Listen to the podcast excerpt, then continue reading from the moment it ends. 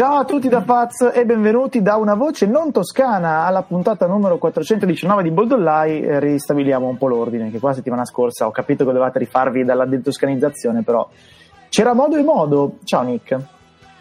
Buonasera a tutti, peccato per la toscanizzazione finita, ma eh, no, si va in... qua. non è che è finita. Eh, vabbè, l'altra volta c'era tipo un 66%, a un certo punto adesso siamo fermi al 50%. Sì, in effetti sì. Ciao allora una buona settimana, diciamocelo. Ciao a tutti. Sì, va bene, sì, certo. Ciao Show. Buonasera a tutti, né?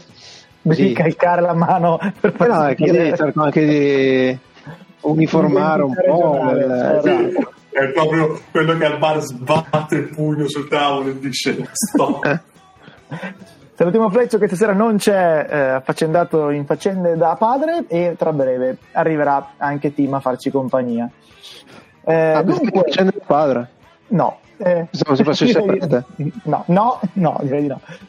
Allora, facciamo un po' il punto della situazione su varie cose successe. Eh, voi avete fatto la settimana scorsa ovviamente una specie di preview della situazione delle varie squadre. A est direi che Philadelphia sostanzialmente ha vinto la conference, almeno per quanto riguarda la regular season, e in un momento in cui non domina le partite, ma le vince praticamente tutte, 8 vittorie in fila, eh, quindi bel periodo per Philadelphia. Eh, tra Boston e Milwaukee, onestamente, diciamo che secondo e terzo posto a, est non è così diverso. Eh, aspetta, per... aspetta, aspetta. Prego, hai, detto, hai, detto, tra Boston e Milwaukee, mi sa, ho paura. Scusa, tra Brooklyn e Milwaukee perché stavo già ragionando su Boston. Intanto no, perché qui sai che parlo delle sirene. Intanto ciao Tim che è arrivato, ciao Fra.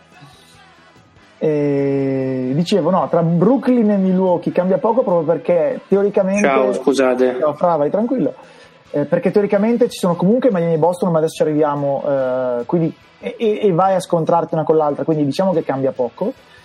Ehm, in questo momento sono un pochino più fluide le posizioni dietro perché tra New York eh, quarta e eh, Miami che in questo momento è sesta c'è mezza partita, quindi sono New York, Atlanta e Miami tutte molto molto vicine e qui invece onestamente quarto, quinto e sesto potrebbe cambiare. Boston perdendo stanotte, adesso ve lo racconto, stanotte, stasera contro Miami si è un po' complicata la vita, in ogni caso avrà un altro scontro diretto con Miami eh, martedì sera e vincendo con lo sconto diretto avrebbe anche il tiebreaker contro l'Ita a suo vantaggio.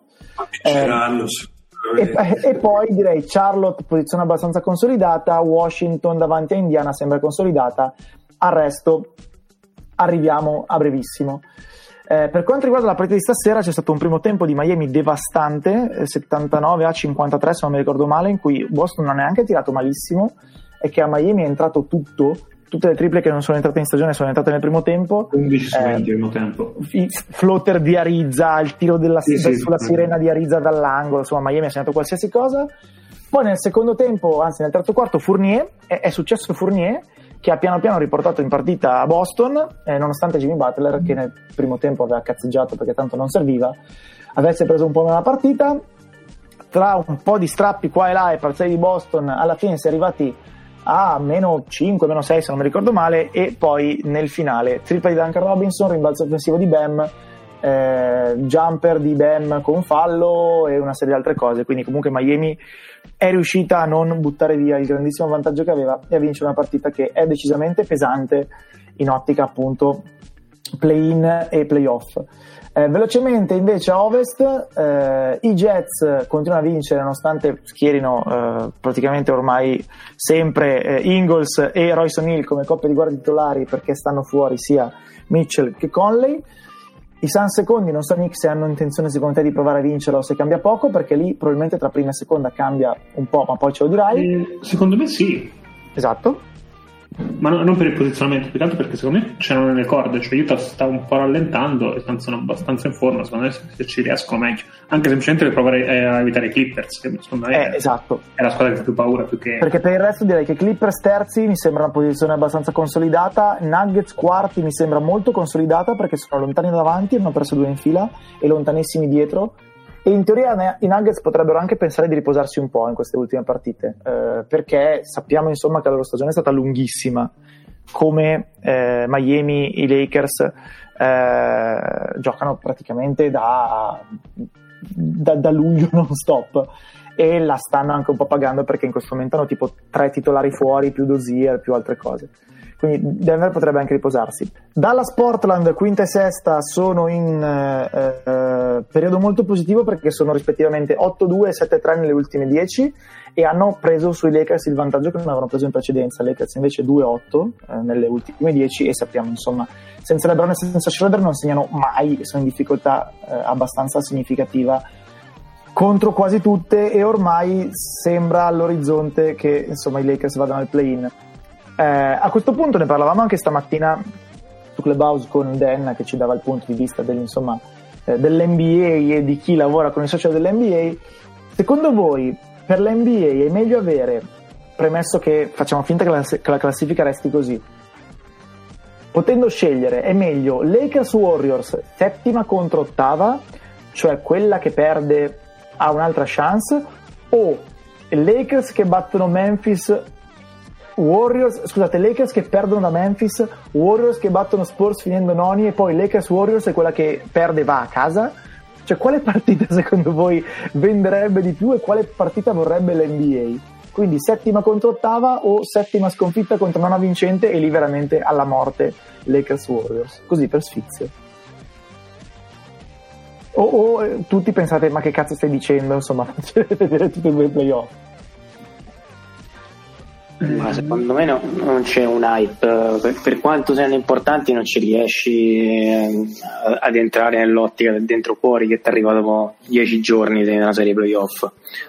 No, non siamo mentalmente ancora pronti secondo me, eh, secondo me comunque è indubbio che la miglior cosa sarebbe una, una sfida epica tra Kerry e LeBron, quello penso che sia indubbio. Sì, Lakers Warriors credo sia il sogno bagno dell'NBA perché c'è un sacco di stelle per il pubblico anche occasionale, partita secca con insomma eh, possibilità di andare ai playoff e senza che effettivamente poi nessuno venga eliminato perché poi comunque c'hai la seconda partita in casa da, da giocarti per chi perde. Quindi credo che quello sia abbastanza atteso. Io volevo far notare che una squadra potrebbe beccarsi mh, tra, tra, le prime due dove, quindi Utah e Phoenix che hanno fatto praticamente la loro miglior stagione negli ultimi non so quanti anni, tutte e due, ehm, potrebbero beccarsi Lakers, Denver, Clippers o tipo Lakers, Clippers e Jets, una cosa così. Sto già preparando mentalmente, adesso già il padre Zen da questo punto di vista, immagino. No, allora, no. Eh, io, io, credo che comunque vada il fatto che sia andato playoff e fatto questa stagione è un successo e uscire al primo e al secondo turno per i Suns cambia nulla. No, è sincero, questo è verissimo, questo è verissimo. Se devo essere sincero, io i Lakers preferisco affrontarli ora, prima che tornino in forma, prima che siano rodati, eccetera, eccetera. Resta il fatto che sarebbe una serie in cui sostanzialmente, eh, diciamo, 2-7 mh, mm, non ha una favorita o se ce l'ha probabilmente la 7, che è una cosa decisamente strana per le abitudini dell'NBA, insomma. Non so se sia una, dire, una, una conseguenza del play in tournament o semplicemente il fatto che i Lakers purtroppo hanno avuto, purtroppo per loro, questo periodo in cui, insomma, eh, i loro giocatori principali hanno stato un sacco di partite, tra l'altro era uscita questa statistica anche vabbè, da, dagli amici di, pod, di, Podcast Lakers e anche in giro su Twitter che nessuna squadra ha mai vinto il titolo con due, eh, i due giocatori principali che hanno saltato in tutto 50 partite e almeno 20 a testa. E adesso hanno preso i conti, eravamo a 35 con Anthony Davis e forse 25 con LeBron. Mai vista una roba per una squadra che vince un titolo. Non so se voglio dire qualcosa però è, è tosta per i Lakers. Come torna LeBron? Ma c'è questa cosa, sai che lui ha detto che crede che non tornerà mai più al 100%. Eh, ovviamente è un po' paraculo perché, vabbè, insomma, sappiamo che le dichiarazioni di Brown spesso hanno una componente politica oltre al però io, però io settimana prossima però... ho 37 anni come lui e io mi sento un pochino più tranquillo da questo punto di vista. mi sento un pochino sì, più cioè... oh, certi ah, pesi. D- diciamo che dipende anche da cosa intende il 100% lui rispetto a cosa intendi ecco. il 100% te. Cioè. Ecco però onestamente il 100% non esiste mi, mi, sen- mi, sento di dire che non è un'idiozia eh, esatto. perché comunque quell'infortunio è un infortunio serio è rientrato abbastanza in fretta l'abbiamo visto perché poi dopo una partita e mezza è dovuto stare a riposo di nuovo quindi quello è un infortunio che sicuramente lo condiziona io penso a una roba tipo appunto Steph dell'anno in cui eh, gli Warriors hanno perso contro i Cavs. Quindi sì, è tornato, ma non era proprio lui. Eh, poi non so quanto, insomma, LeBron è un giocatore che ha un, un, po' meno bisogno, se vogliamo, delle gambe di Steph per essere comunque dominante, perché può fare un sacco di altre cose. Mentre Steph, se togli ovviamente la, la mobilità, i cambi di direzione, gli sprint e tutto il resto, togli tanto. Però è un, che LeBron non sia al 100% e non il solito nessuno è al 100% perché sono i playoff ma facciamo finta che il 90% di tutti sia al 100 LeBron non sarà al 100% e neanche al 90% quindi questa cosa è destinata ad avere dei e, e credo effettivamente non sia neanche così peregrina l'idea che non tornerà mai più nel senso che cioè, il prossimo anno mi piacerebbe poter dire che ha un anno in più. Quindi che fanno già, che fanno già 38 eh, voglio dire, cioè, no, è anche no, logico che, che... Sì, ma deve fare ancora 37, aspetta, è lunga ancora. Sì, però cioè, è, è, chiaro, è, chiaro, che sono... Uh, cioè, è difficile che riesca a tornare veramente al 100% dopo tutto il chilometraggio che ha, dopo gli infortuni e comunque dopo, dopo aver, fatto, aver dato tanto a, questa lega. Poi l'80% di LeBron eh, è un giocatore che altri si sognano e rimane top eh, 5 della Lega stare veramente larghi, però eh, non, è, non, è, sbagliata devi come, come pensare, devi iniziare a pensare a un LeBron che si deve mettere un pochino in, uh, in controllo appunto il fatto che 82 partite no 70 neanche iniziamo a pensare a 60 ecco. guarda possiamo dire che il il LeBron scavigliato che vedremo diciamo settimana prossima o al più tardi, più tardissimo quella dopo è molto simile al LeBron di fine carriera che vedremo, quindi un giocatore molto meno mobile che però con insomma, il, il, talento e la testa riuscirà a essere comunque ancora che, almeno, almeno, almeno un all-star. Esatto. Va bene, eh, perché ora iniziamo, però il prossimo anno, se non mi sbaglio, parliamo della diciottesima stagione, insomma, quindi ecco, e c'è maggiorenne ecco, la sua carriera pro, quindi non è malissimo. Assolutamente sì. Eh, e invece poi c'è, come dicevo, adesso arriviamo infatti agli argomenti del giorno, eh, pos- posizioni mi sembra abbastanza consolidate con San Antonio decima che non andrà su, non andrà giù, i Pelicans che hanno perso Zion e poi le altre squadre di cui abbiamo già parlato. Um, io inizierei un pochino dai Pelicans nel, nel saluto di fine stagione, eh, che ok siano ancora delle briciole di speranza andare ai playoff, nel caso ci scuseremo con loro e saluteremo il San Antonio Spurs, però insomma i Pelicans non hanno Zion eh, perché eh, si è fratturato l'anulare della mano sinistra, quindi la sua mano di tiro. Eh, tra l'altro, poi David Griffin è anche abbastanza impazzito, facendosi multare ovviamente, perché dice che l'infortunio di Zion dipende dal fatto che praticamente per tutta la stagione è stata stagione di caccia a Zion, quindi è stato, come dire, l'arbitraggio nei suoi confronti non è stato un metro equo, ma eh, l'hanno permesso gli arbitri e ai giocatori di fare il cavolo che volevano e quindi questi sono i risultati che di nuovo vedi le dichiarazioni di LeBron, quindi sicuramente c'è una parte di verità, sicuramente c'è una parte di politica perché Griffin mette le mani avanti per la prossima stagione e per far avere magari un trattamento da stella a, a Zion. Eh, per quanto riguarda la stagione di Pelicans di per sé, eh, era uscito anche l'argomento poi nelle varie chat eh, in settimana. Eh, allora, io credo che complessivamente siano andati abbastanza, se volete lo ripesco anche, abbastanza vicini al loro eh, over-under. Eh, quindi eh, tutto sommato eh, è ovvio che puntavano ai playoff, ma credo che non siano eh, sconvolti dal modo in cui è andata la stagione, perché più o meno avevano costruito la squadra per eh, sì essere competitivi, ma non necessariamente per avere i migliori fit tecnici intorno a Zion. Allora i Pelicans sono andati a 35.5 vittorie, sono a 30, finiranno un paio almeno sotto, forse tre sotto, che non è pochissimo, però non è neanche una roba sconvolgente. Dicevo, eh, mi sembra abbastanza evidente che Griffin abbia costruito questa squadra primo per accumulare asset e non perderli eh, e secondo, eh, una volta stabilito che dovevi prenderti qualcosa dai Bucks e dovevi prenderti qualcosa dall'altra parte, con Bledsoe e Steven Adams aveva in mente di puntellare una difesa che nella stagione precedente era stata vergognosamente scarsa eh, con due giocatori che comunque sulla carta sono dei difensori NBA almeno competenti se non addirittura di più perché comunque due anni fa o qualcosa del genere Bledsoe e Steven Adams erano gente che o effettivamente o ci poteva stare insomma era da quintetti difensivi eh, secondo me nel parlare, me ne sono reso conto anche chiacchierando in giro, nel parlare dei Pelicans ci si è concentrati moltissimo sull'ipotetico fit offensivo tra Zion e Ingram che non è eccellente, e possiamo parlarne, e molto poco invece sul fatto che in difesa hanno fatto schifo nonostante questo.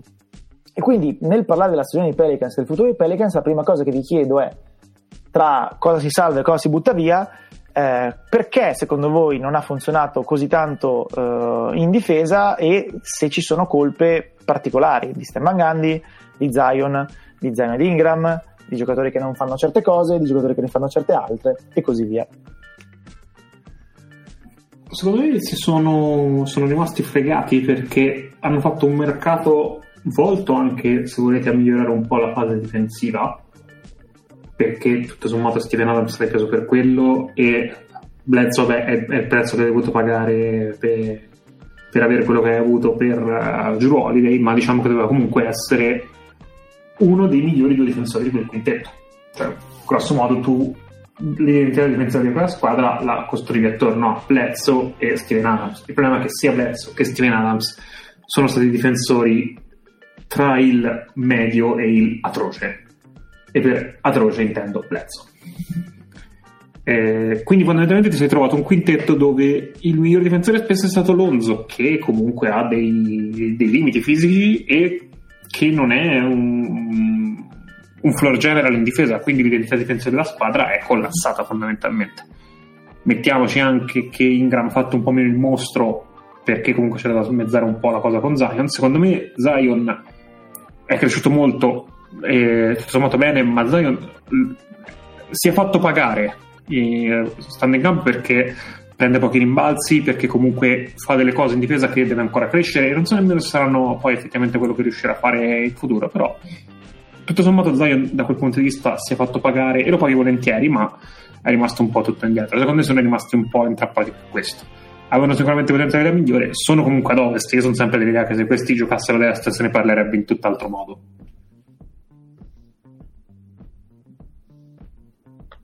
Eh, ci sta. Eh, Lore, chiedo a te, che sei quello insomma con l'occhio un pochino più da scout, eh, quale potrebbe essere il problema difensivo eh, di mettere insieme Zion, di cui non sai ancora cosa fare? Eh, perché un po' è perso, un po' non sai su che giocatore metterlo, non ha istinti eh, buoni per la difesa di squadra in aiuto e così via. Eh, Lonzo, che invece mi sembra un buon difensore di squadra, ma non eccellente individualmente. Bledsoe, che teoricamente è un difensore individuale eccellente di squadra da valutare. E Ingram, che non ha ancora capito cosa sia. Cioè, il problema è di Nix, è di qualcuno, è di Stan Van Gundy, che in teoria era stato preso per fare quel lavoro. Due cose da fare Stan Van Gundy: sistemare la squadra a rimbalzo difensivo, fatto, è top NBA, e in difesa decisamente non fatto. Cosa secondo te può non aver funzionato, insomma, sulla carta? Ecco? No, è che fondamentalmente qui per spuntare una difesa non c'è questa grandissima difficoltà, nel senso appunto una cosa che fanno le squadre NBA per eh, andare sui giocatori eh, più scarsi da questo punto di vista, in quel momento con Zion hai un hai grandissima possibilità di, di, successo perché appunto come hai detto te è un giocatore molto indietro proprio nell'atto di giocare a pallacanestro difensivamente che mi sembra che noi si parli dell'attacco, di quello che può fare, quello che non dovrà fare, ma se non cambia quello che succede dietro inizia a essere un, un vero problema. Ha sicuramente delle potenzialità interessanti date dalle sue caratteristiche fisiche e atletiche, ma che non collaborano nel momento in cui c'è da connettere e c'è da fare dietro. Ecco, e quindi da quel punto di vista, stessa cosa si può dire anche eh, di Ingram e, e, da quel momento lì, nel momento che vai a, a comporre il quintetto e appunto i, i tuoi due di, unici difensori, vuoi sulla palla, vuoi lontano dalla palla, sono soltanto due, allora quel problema sinceramente c'è. Il fatto che neanche uno Steven Adams, che per me rimane uno dei giocatori più interessanti per quanto riguarda comprensione e efficacia difensiva senza fare troppe, troppe cose particolari, eh, secondo me eh, fa capire che di questi quattro qui c'è da eliminare qualche cosa e da eh, progredire su qualche altro aspetto di uno di quelli che dovranno rimanere. E quindi ti fa capire che eh, per quanto io sia molto positivo sulla possibilità di far giocare Ingram e Zion in futuro in attacco, su difesa sono molto meno, molto meno positivo. Eh sì, perché di nuovo spesso capitava anche che ci chiedessero su, su Clubhouse qual è secondo voi il fit migliore per Zion. Premesso che non lo sappiamo, perché non sappiamo cosa farà Zion da grande e non abbiamo mai visto uno Zion, quindi fai fatica anche ad avere dei riferimenti. Eh, riempirlo di tiro e basta non credo funzioni perché non ha funzionato neanche con LeBron e Zion non sarà LeBron. Questo Ma è già efficace così, poi, non, non, non ecco. dimenticavo che è già, è già super efficace esatto. così, perché è quello esatto. che è esatto. super efficace. Però mi sembra che tutti si focalizzassero sempre solo sull'attacco, quando probabilmente sia per Zion di per sé, che per Zion Ingram insieme, che per il modo in cui eh, integri Zion in una squadra senza Ingram, figuriamoci con Ingram, il problema stia tutto dietro, perché di nuovo, con questo attacco qui, così, con Zion e Ingram che fanno i turni, con Ingram che fa il, l'eroe quando Zion è in panchina e guarda quando Zion è in campo e tutto il resto e una difesa competente, queste saranno tre posizioni più su e non si parlava anche di niente. Perché, esatto, anche perché l'idea della superstella non è quella del fatto non difendere, non, non è quella di difendere 48 minuti, che però nel momento in cui accende deve farlo che è una cosa che se iniziate a prendere da una parte e analizzare tutte eh, le stelle o star che puntano a un anello e tutto ce l'hanno tutti non mi viene in mente qualcuno che non possa farlo sinceramente poi correggetemi però non mi sembra cioè delle stelle eh sì. quelle che puntano appunto all'anello non mi sembra che ci sia qualcuno che dica a un certo punto sciopera perché è incapace e lo fa da sempre quindi il, il momento di Zion, di, di Zion da questo punto di vista qui è fare questo passo in più. Eh, però secondo me Zion è anche uno di quelli che è, è, potenzialmente in grado di farlo perché adesso lavora tanto distinti. No, no, ma infatti, e... sì, ma infatti quello che dicevo io è che lui ha tutte le caratteristiche fisiche e atletiche per diventare un qualcosa, eh, non voglio dire un mostro, voglio dire quantomeno, ecco, quantomeno accettabile si può dire. Ce l'ha questa cosa qui, però ecco, è comprensione e attuazione sono due cose che M- mentre Ingram invece secondo me è proprio non so come la vedi te ma non, non, credo che sia proprio uno che neanche in futuro abbia sì, si parla anche di un altro tier dal punto di vista de, de, de, dello status sì, se sì, vogliamo, sì, ecco, mettiamola così Ah, ma a maggior ragione dovrebbe essere uno di quelli che magari dietro si sbatte un po' di più ogni tanto, però lo vedo abbastanza disinteressato. E ma perché disinteressato possa... lui ha, manca appunto di una caratteristica fisica, secondo me, che permetta anche di aiutarlo da questo punto di vista, tipo leve, eh, mobilità, questa cosa qui ce l'avrebbe anche, questa cosa fisica gli, gli, gli, lo porta anche a dare qualcosa in meno. Ecco. Tim, che dici?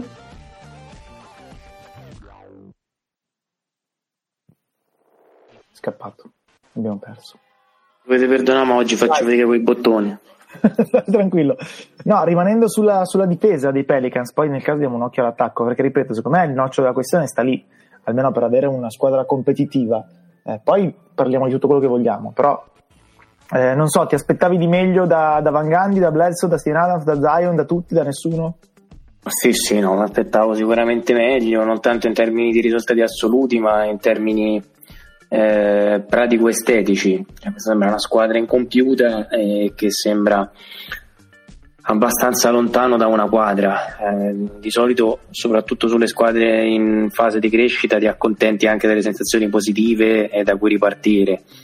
Eh, qua c'è Van Gandhi che ha cominciato a, eh, mettere nella cuccia i giocatori quando no, non eseguivano esattamente i suoi voleri, eh, se lo fai con un 25-30enne lo posso capire, se lo fai con Jackson Ice, ma ho già rimarcato in un paio di occasioni, resta un po' perplesso. In generale, eh, sì, Kurt maluccio, eh, però era prevedibile.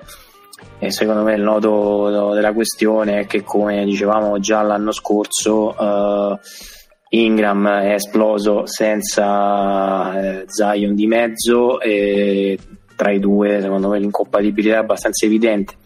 Però il problema è qua chi di un eventuale all star è oggettivamente fatto da Zarto per Zion.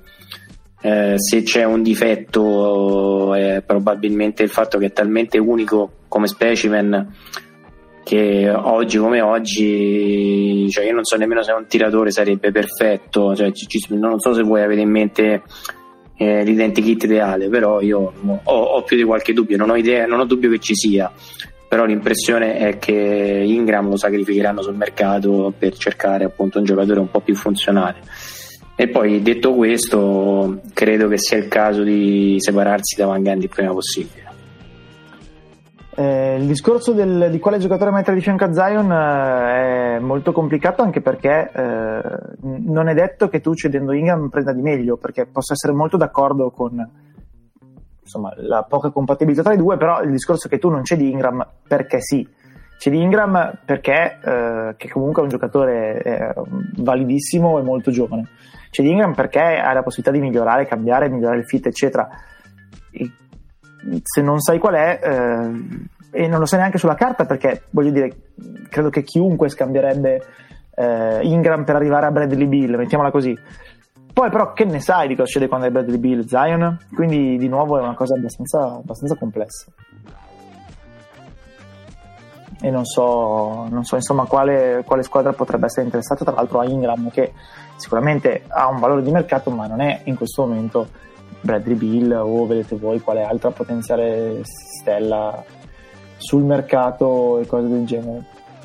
Ehm, e non dimentichiamoci che tra l'altro i Pelicans quest'estate devono decidere che fare con Lonzo, eh, che sarà restricted e eh, che eh, sicuramente avrà degli estimatori sul mercato. Ora io non so se andrà al max o vicino al max, ma secondo me non ci va troppo lontano. Ecco. E i Pelicans questa scelta devono prendere subito, non possono dire eh, come con Ingram e Zion, eh, che ne so, spazzo, mi organizzo in difesa e ci penso fa 5 minuti.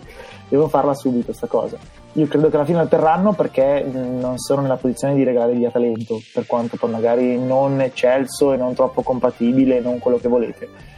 Però è già una scelta non, non indifferente. Ecco, secondo me è quasi automatico tenerlo, ma non è indifferente.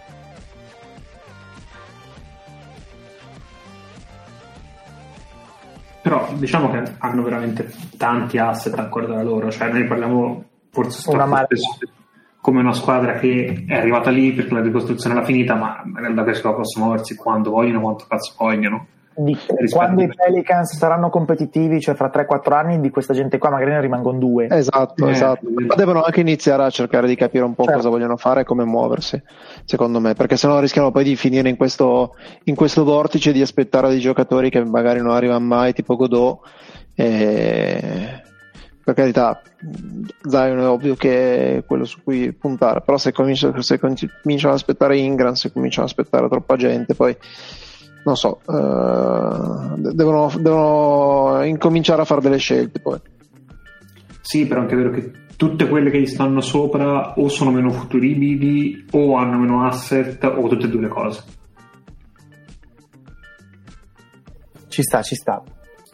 Eh, Pelicans che, ripeto, probabilmente insomma, non, non, andranno nel torneo del play-in e che eh, però eh, non hanno, come diceva Nick, carenze di scelte e che, come scrivevamo anche questo in chat, i Pelicans sono in una, in una buona situazione perché tutte queste scelte, al di là poi del fatto che eh, insomma è bello averle perché aiuta l'autostima, eh, possono essere usate per vari modi, in vari modi, possono essere usate per scaricare un contratto, quindi magari che ne so, adesso rinnovano Lonzo, poi si rendono conto che non va, eh, lo cedono abbastanza facilmente attaccandoci una prima scelta, Lonzo o Ingram o chi volete voi, insomma, dovessero rendersi conto che questa gente non ha mercato. Possono ovviamente essere usate per prendere dei giocatori da eh, inserire in rotazione e possono anche essere usate nei in scambi, quindi eh, non è da escludere che arrivi il momento in cui si libera appunto una stella e i Pelicans con tutta questa roba qua e magari Ingram siano i favoriti. Quindi in questo momento per i Pelicans non ci sono urgenze particolari perché tanto Zion starà lì almeno altri sei anni e di questi qua non te ne frega niente, i contratti Bledsoe e Adams scadranno presto e così via, quindi non, non c'è onestamente alcuna urgenza di eh, dire devo a tutti i costi fare la squadra competitiva per Zion se no se ne va o cose del genere. È chiaro però che non può neanche insomma nel verso opposto prendertela troppo comoda. Eh, devi, no, devi per essere una squadra che sta costruendo essere una squadra che sta costruendo su, su un altissimo, una sola di quelle che gli è capitato, per carità quello che gli è arrivato dalla trade di Anthony Davis è un'altra cosa, però con una sola altissima scelta, che è appunto Zion, loro devono costruire tutto e direi che sono messi anche troppo bene per essere qualcuno che è partito da questo. Beh, Ingram però è un'altissima scelta a tutti gli effetti. Lonzo... No, infatti parlo di, per loro della loro, serie di dire perdo, perdo, e sono arrivato a quel punto lì e quindi mi tocca Zion perché me lo sono meritato, però è successo una volta sola fondamentalmente. Ci sta, ci sta. Eh, andiamo a vedere invece nell'altra conference le due squadre che sono in una situazione simile, anche se per motivi eh, abbastanza diversi.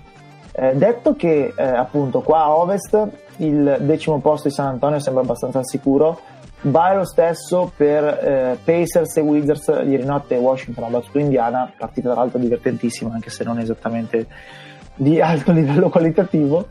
Ehm, e a margine da Indiana sappiamo che sta uscendo di tutto, insomma vogliono già uccidere Bjorgen, vogliono... cioè, si dice che TJ Warren sia fatto per apposta per non giocare. Poi Ma si è stato anche per, per prendere a, a, a, brutte mani anche tra di loro. Bitazze, esatto, Bitazze con l'allenatore, col secondo allenatore, con una scena bellissima. Siediti. Zitto, zitto, esatto, stai zitto e siediti in sostanza. Vabbè, queste cose qua. Eh, lì torniamo al discorso di prima che faceva Tim, quindi io credo che nell'NBA di oggi tu possa dire alleno come, che ne so, Carlisle, che panchina gente a tradimento, o come Popovic solo se te lo sei meritato prima.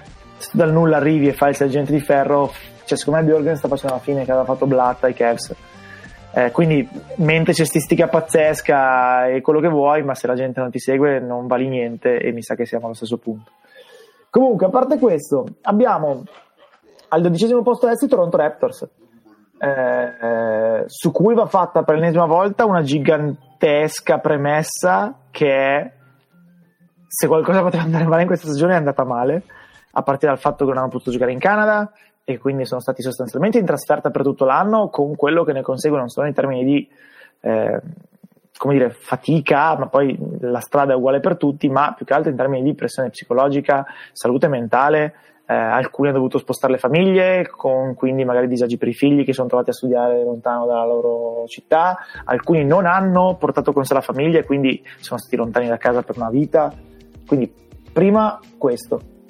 Eh, poi c'è da capire se eh, questa stagione per i Toronto Raptors sia eh, l'ultima eh, per Masai Ujiri, l'ultima per Kyle, per, eh, per Kyle Lauri e l'ultima in generale di questa era di enorme competitività perché sappiamo che i Raptors hanno vinto sì ma insomma sono stati una squadra da 50 vittorie per quanto valga est va bene 50 quello che volete per un lustro intero quindi la, la prima domanda e poi ditemi cosa salvate e cosa buttate di questa stagione dei Raptors è secondo voi finisce qua o il core giovane che hanno e che è eh, Van Vliet, eh, Gary Trent, Anunobi, Siakam e volendo anche Cambercio che è stato un'ottima sorpresa per chi non lo conosceva, me no, modestia a parte, insomma me l'aspettavo così. Eh, o questo core vale e vale tranquillamente un rientro stabilissimo nelle posizioni da playoff?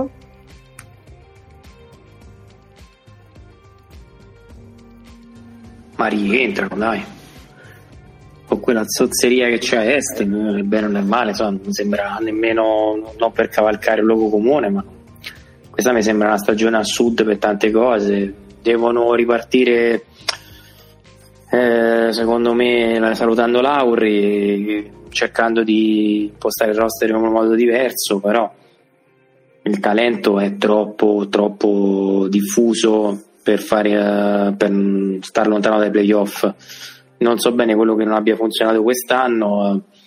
Io più che altro vedo una partita di Siagam e dico, ah, ma è tornato.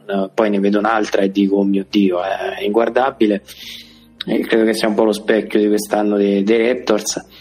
In generale eh, hanno dato impressione, almeno a me che li ho visti 10 o 12 volte, non credo di più. C'erano partite in cui l'impressione è che gettassero il cuore oltre l'ostacolo con un effort in certe partite, indipendentemente se le vincevano o perdevano, quasi da playoff, cioè proprio con l'urgenza di rientrare uh, con un record decente. Altre con un lassismo eh, sinceramente incredibile anche un attimino un po', eh, un po' più in linea anche con altre squadre che sono un po' pacifiste in questo periodo dell'anno. Quindi in generale mh, mm, veramente ogni volta che li vedevo mi davano un'impressione diversa, qualche volta più positiva, altre volte come dicevo negativa, non so voi quante volte l'avete visti, però sinceramente non, non, non credo che ci voglia tanto per fissare sta squadra. Sì, tra le cose che male c'è anche la salute di Anunobi che potenzialmente è il secondo miglior giocatore della squadra, eh, non ha praticamente giocato mai a pieno a pieno regime in condizioni fisiche adatte questa stagione. Però sono molto d'accordo sul, sul, sull'effort. La, la, domanda è eh, di nuovo se Nurse più questi cinque titolari eh, semplicemente ti permettono di galleggiare o se hai ambizioni un po', un po più in alto. Ecco.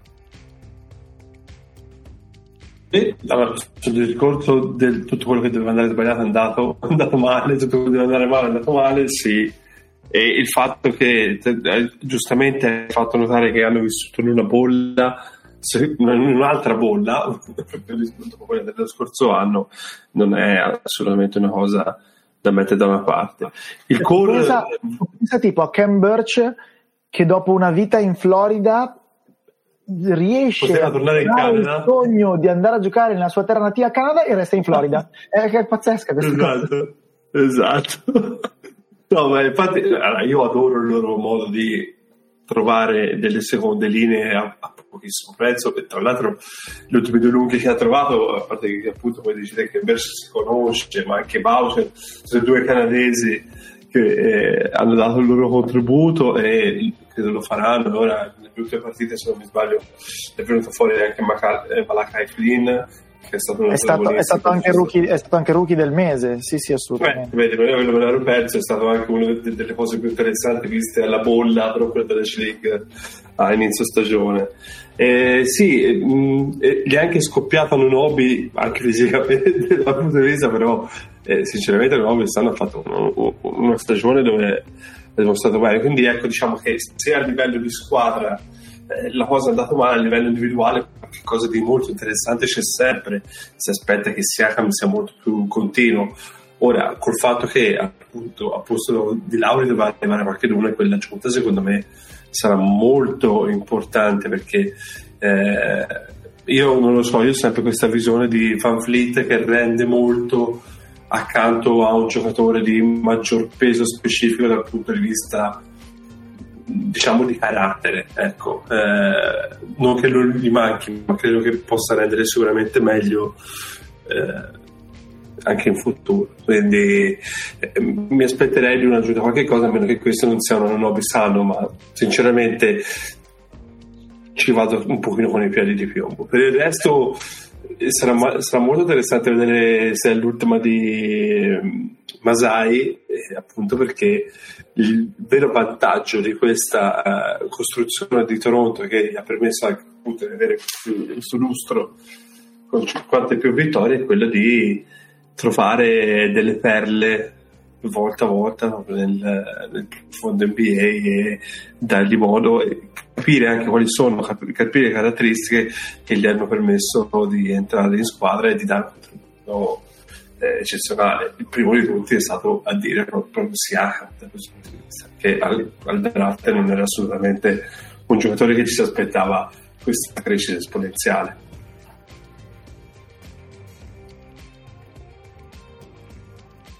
Ciao Nick, volete aggiungere qualcosa? No, io rispetto a quello che hai detto prima su se potesse essere l'ultima stagione di, di, Masai, io per loro spero di no, perché io credo che alla fine questa squadra qua l'abbia fatta vincere Masai e, e, soprattutto che sia uno dei pochi che abbia voglia di stare a Toronto per cercare di ricostruire una squadra che ha bisogno sicuramente di, eh, di, di ricostruire, di, di comunque di, cambiare qualcosa. Uh, quindi siamo uh, secondo me sono, lega- sono, molto legati al futuro di Masai se Masai va via dipende da che arriva ma non la vedo benissimo ecco Sai quale squadra aveva bisogno proprio di una nuova dirigenza, di uno illuminato e invece si è appena garantita tipo due anni di immunità perché tanto si tanca e quindi non sarà mai colpa della sua dirigenza? Eh, no, pensavo, mi è venuto in mente insomma Toronto, la Florida, quelle cose lì, ma niente, non vorrei. Parla di Birch, eh? sì, a Walk and Birch, esatto. Eh, mi sono distratto un attimo. Eh, secondo me è finito un po' l'entusiasmo del titolo che l'aveva poi tenuti su l'anno scorso, anche un po' più sopra di quello che, che dovevano essere.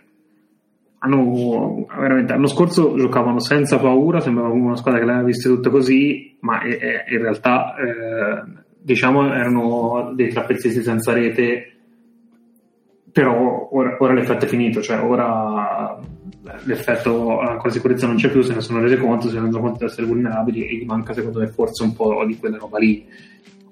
Per il resto, a me tutto sommato mh, mm, ci sono tante cose buone da Toronto e quella dirigenza continua a piacermi. Come dice Shaw, io spero resti lì perché possibilità di costruire ce n'è, ovviamente. Eh, fare meglio è impossibile, non so nemmeno se sarà possibile rivincere un, titolo a Toronto, quindi capisco anche voler dire ce ne andiamo e quant'altro, ci può stare.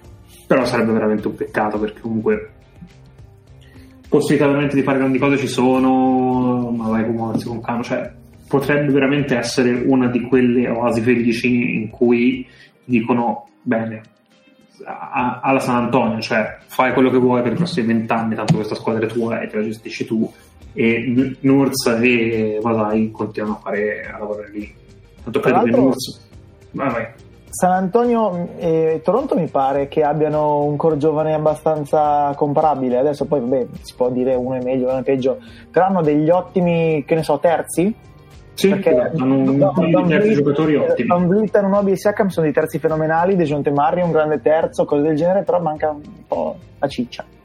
Sì, hanno una situazione simile da quel punto di vista. Però ecco, io credo che Nurz potrebbe essere uno che può legarsi a Toronto. Attenuante che possiamo avere quest'anno è che non hanno mai giocato in casa una volta. So che fa un effetto senza pubblico, eccetera, però questi qua comunque sono lontani da casa da tanto, tanto tempo. Assolutamente sì.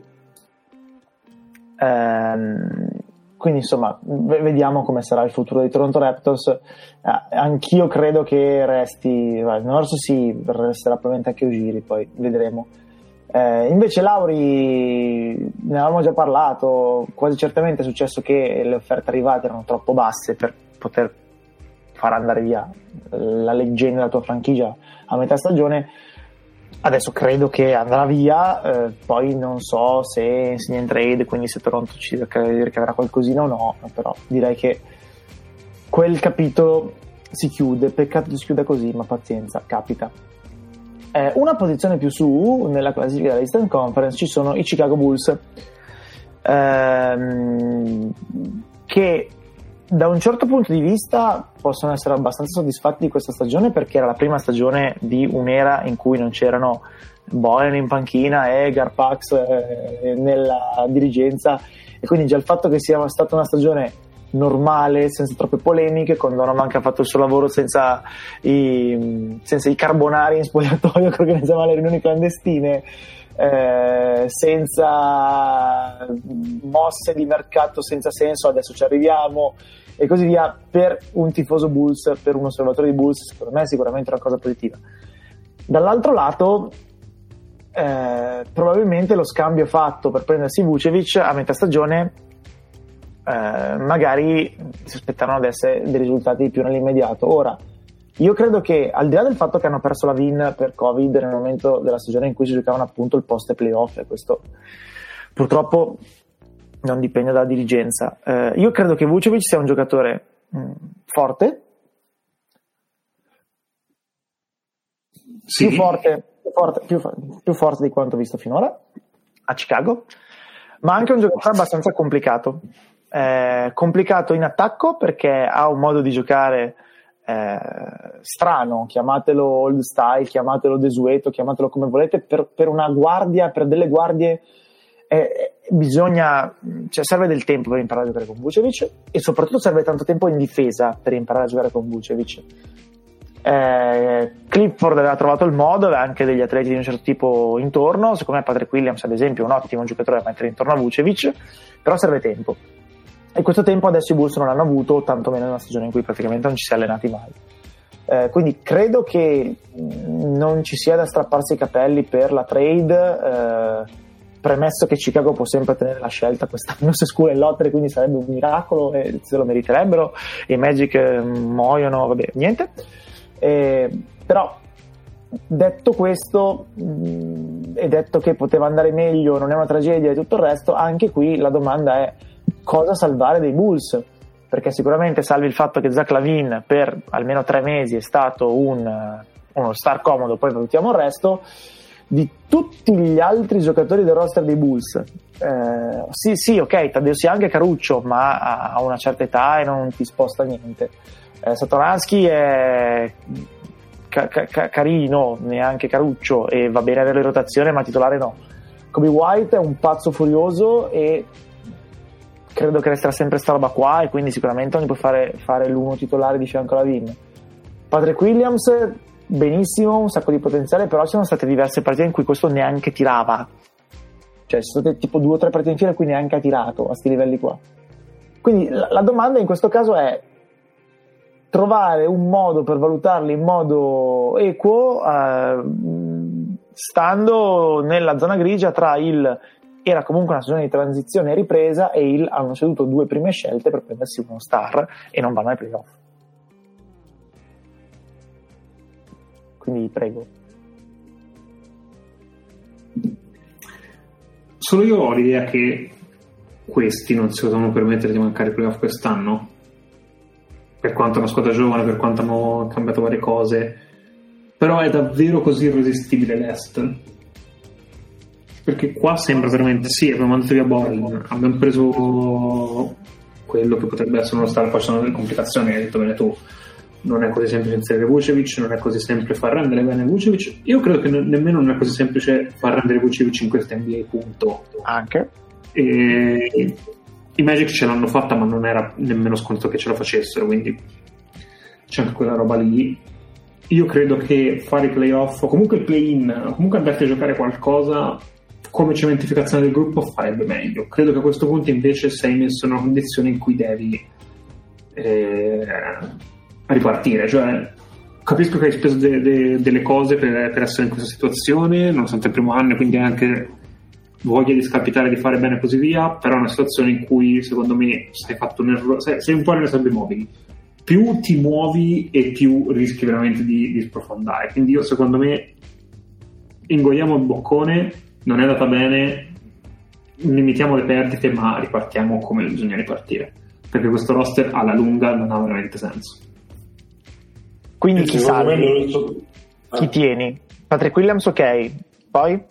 Perché c'è tipo già, già Thais che sta giocando un po' come giocano Valanciunas e Jaren Jackson a... Ma chi, chi tengo per il prossimo anno o chi tengo a lungo termine? Entrambe le risposte.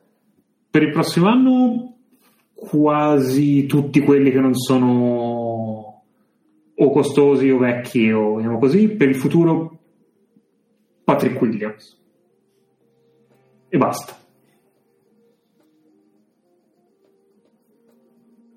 Stavi dicendo l'ora perché la mia risposta ci assomiglia molto. Uh, io rimango sempre sul discorso dell'anno zero. Eh, quando c'è da rifare una, una diligenza e per i Bulls il tentativo era quello di farlo appunto con tutti i giocatori che comunque provengono da quello che è successo lo scorso anno. E ovviamente fuori di Patrick Williams eh, la possibilità di dire vediamo con questo gruppo cosa riusciamo a fare per poi vedere quali sono i cambiamenti da fare secondo me è una cosa da mettere comunque in conto. Ed è una cosa che hanno fatto ed è una cosa che hanno fatto anche nel momento in cui hanno avuto la possibilità di prendere Nicola Vucevic, che, che vuol dire? Eh, non, non, dico che probabilmente quella era la mossa perché cercavano il playoff, probabilmente sì, ma probabilmente anche per capire che qualche cosa probabilmente è già stato deciso quello che riguarda non penso che riguarda soltanto Carter e Porter sono stati quelli appunto sacrificati per arrivare a Vucevic ma probabilmente anche altri eh, elementi del roster. vediamo se questa previsione potrebbe essere giusta o completamente sbagliata, però ecco, diciamo che io in un primo anno, soprattutto quando non rivoluzione, quindi non ti aspetti una cosa particolarmente nuova, una, una, una stagione così è da mettere come dicevo prima. Sono d'accordo. Eh, però è anche vero, come dice Nick, che eh, non sei i Pelicans, quindi i Pelicans hanno un orizzonte a lungo termine, sono nella fase in cui valutare chi si tiene e chi no, eh, e non avere per forza una risposta non è un grandissimo problema. In questa squadra, onestamente, l'orizzonte temporale qual è? Perché se tu comunque tieni Vucevic fino a scadenza di contratto, tieni la Vin eh, e l'anno prossimo devi pagare, devi decidere se gli vuoi dare un max o no praticamente. Fai una scelta di restare competitivo, tra virgolette, a vita, quindi di eh, limitarti a essere una squadra che vince eh, teoricamente il 50% del pretest e poi però è da vedere. Eh, perché poi non avrai più modo eh, sul mercato di migliorare la tua squadra e a quel punto però obiettivamente chi hai, cioè veramente hai solo Patrick Williams eh, e lo, lo, hai intorno a Vucevic e Lavin, non intorno a uh, Anthony Davis e LeBron James. Quindi, eh, per quanto sia sicuramente un bicchiere mezzo pieno, dato la situazione delle scorse stagioni e dell'anno scorso in particolare, Um, la cosa delle sabbie mobili di Nick rende molto bene, secondo me.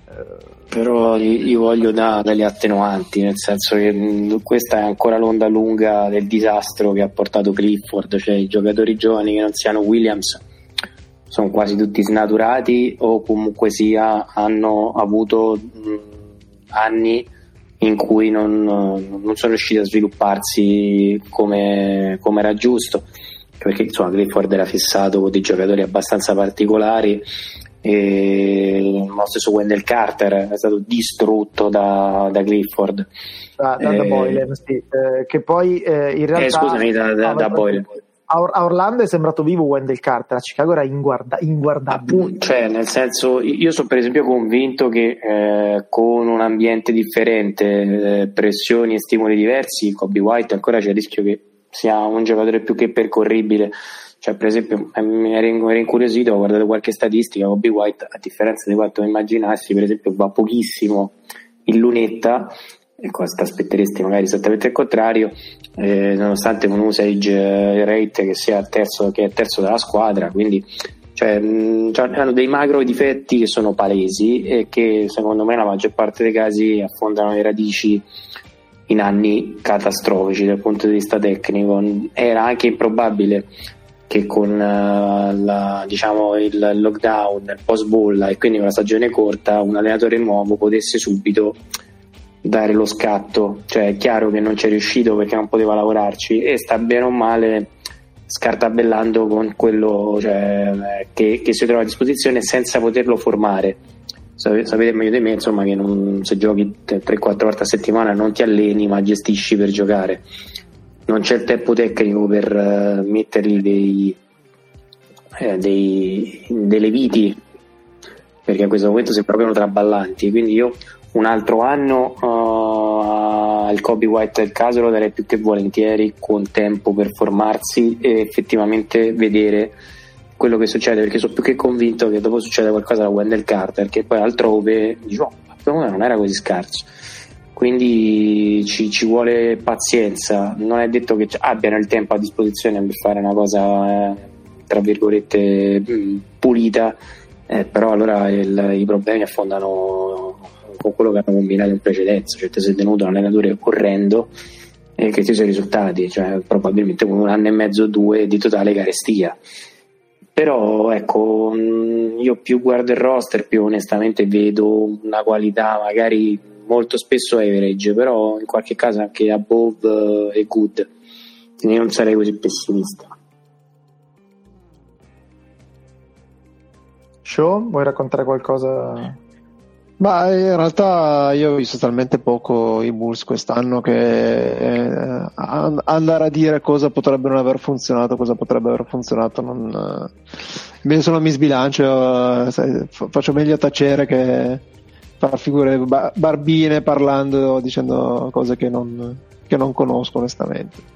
Sì, anche perché obiettivamente non credo che ci fosse la fila per guardare i Bulls. No, esatto, esatto. È un'ottima cioè... compagnia, non erano esattamente sta attrattiva pazzesca ancora ancora nelle serie in cui magari la V insegnava tanto, dicevi va bene, lo guardo. sì, no... no, eh, c'è qualche sprazzo di Lavin, però è quello che avete hai detto anche tu sul fatto che comunque sei un giocatore che è, è comunque anche abbastanza vincolante per, come tipo di gioco, per cui è difficile anche riuscire a inquadrarlo in un contesto di, di squadra che possa voler fare una ricostruzione e puntare un po' in alto. Assolutamente sì. Eh, con questa chiudiamo eh, appunto li, i nostri saluti alle squadre che non giocheranno. Eh, con alcuni siamo sbilanciati, ma insomma la tendenza mi sembra abbastanza evidente. Il, ehm, il play-in, quindi hanno già sostanzialmente terminato la loro stagione, andranno a pescare entro 5-6 partite quante ne mancano a ciascuna. Ehm, e quindi vado a prendervi una domanda arrivata da Simone al nostro indirizzo mail eh, ci chiede eh, la nostra opinione sull'importanza per un passatore geniale di avere dei compagni all'altezza. Dice: Ho sempre ritenuto che un grande assistman abbia bisogno di grandi ricevitori al suo fianco. Particolare che secondo me diventa ancora più complicato quando il passatore è fantasioso e trova linee di passaggio inaspettate nel traffico o inventa assist complessi come no look, ad esempio. Credo che il merito di un passaggio considerato fenomenale sia da distribuire tra passatore e ricevitore, eh, e poi fa esempi insomma, di grandi coppie del passato. Eh, non ho visto l'epoca di Magic, però dagli highlights, come ho potuto vedere, compagni come Jabbar, Worthy, Cooper e Scott avevano occhi e mani quasi sempre pronte per ricevere anche passaggi no look e colpi di genio simili. Eh, e quest'anno si sta mostrando il potenziale di Lamelo Ball e, e al momento la connessione con Bridges è esaltante per i miei gusti. Sono consapevole che non succede per caso. La ricezione del pallone, inteso come posizione delle mani, dei piedi, delle spalle, eccetera, è un fondamentale e l'alchimia di squadra è ricercata costantemente e quindi allenata però non sono riuscito a trovare articoli, post o ricerche soddisfacenti e quindi volevo domandare la vostra opinione e se esistono discussioni, approfondimenti o studi sull'argomento. Quindi, Nick, se vuoi riprendendo il lavoro eh, di, di, di Miki e tuo anche su, su, una certa cosa e Lore dal punto di vista dello scout, dite a Simone quanto è importante il ricevitore per un passatore e anche se ci sono dei modi per quantificare questa, questo valore. Allora, eh, invado un po' il territorio di Lore permettendomi Vai. di dire che più il passatore è bravo e meno il ricevitore deve essere bravo. Perché l'abilità di un passatore non è solo nel vedere nel passaggio e mh, mm, trovare il passaggio difficile. Un ottimo passatore è il passatore che ti dà la palla all'altezza giusta, nella posizione giusta e ti permette di tirare in maniera naturale. Perché banalmente se uno scarico ti arriva sopra la testa, tu devi portare la palla giù e riportarla su per tirare. Stessa cosa se ti arriva lontano dal corpo, tu verosimilmente devi o spostare i piedi per posizionarti centrale o portare la palla centrale e poi tirarla su. Quindi rallenti tempi in NBA sono cose che si pagano parecchio. Perdonami Lore se ti ho invaso il territorio, ma è una delle cose che mi piacciono parecchio. Eh, a livello statistico non è, ehm, almeno a livello grafico di resa statistica dei, dei, passaggi, io sinceramente ancora faccio fatica a trovare qualcosa di veramente interessante. Ci sono carine un paio di cose che sono i eh, grafici di passaggio che ti fanno vedere come sono distribuiti gli assist all'interno della squadra, ovvero chi assiste chi e con le frecce più intensive quali sono le linee di passaggio più attive, però non, me, perdonami, non è così interessante secondo me perché prima di tutto ti dice cose che già sai, al massimo ti dice chi assiste chi, ma di nuovo no, non ti rivela nulla che non ti rendi conto senza guardare la partita e, grafic- e non è così secondo me fondamentale capire costruire una rete di passaggi della squadra perché poi sono reti di assist non sono neanche reti di passaggi l'altra cosa che potrebbe essere un pochino più interessante è verso dove vanno gli assist di un giocatore con delle mappe di, di calore, diciamo.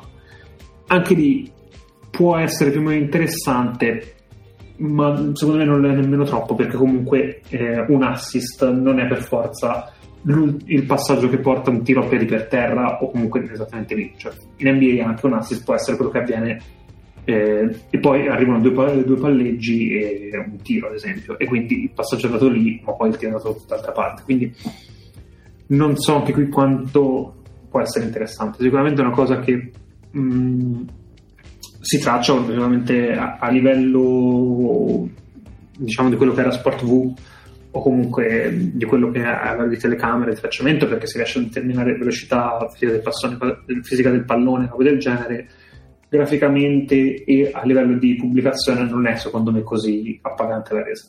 Non so se questo risponde a sufficienza. Direi di sì.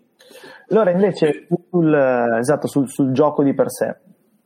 No, dal punto di vista tecnico, allora, concordo con quello che dice Nick, perché fondamentalmente il passatore eh, fenomenale, come viene appunto detto ora, è quello che sa riconoscere appunto quali sono le capacità del compagno, quindi sa che a un certo tipo di giocatore eh, deve mettere quello che viene chiamato il piatto pronto, quindi sia a livello di velocità che eh, di posizione, c'è magari il giocatore che ha un pochino più difficoltà a controllare un pallone a velocità, che allora devi usare un pochino quello schiacciato, se lo puoi fare, quindi ecco, c'è questo.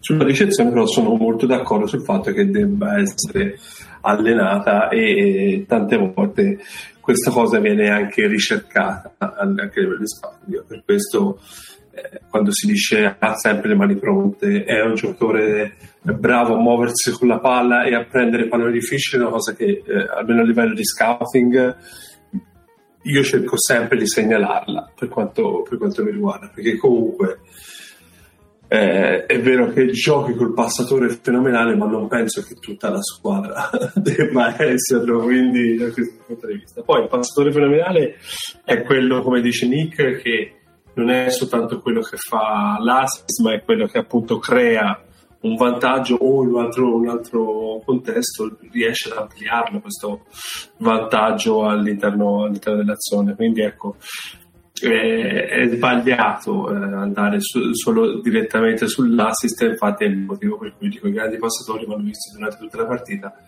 e non solo a livello di, di highlights, vabbè, ma questo discorso vecchio come il cucco. Eh, però sul discorso, ritornando al discorso della ricezione, da questo punto di vista qui ci sono eh, le attività per allenarli, c'è la possibilità di lavorare sulla coordinazione, perché poi non è sempre è quello che viene chiamato catch and shoot, ma è anche eh, la, la ricezione in corsa, la ricezione su, certi, su, certe capacità, ma quello è più un lavoro di squadra che un lavoro eh, in, che devi, che devi diciamo, um, su cui devi lavorare a livello di squadra, quindi non soltanto l'individuale. Eh, questo è quanto per quanto riguarda tecnico. Non so se c'è de, del, del, lavoro particolare da questo punto di vista, però ora che mi ha messo la curiosità appunto cercare.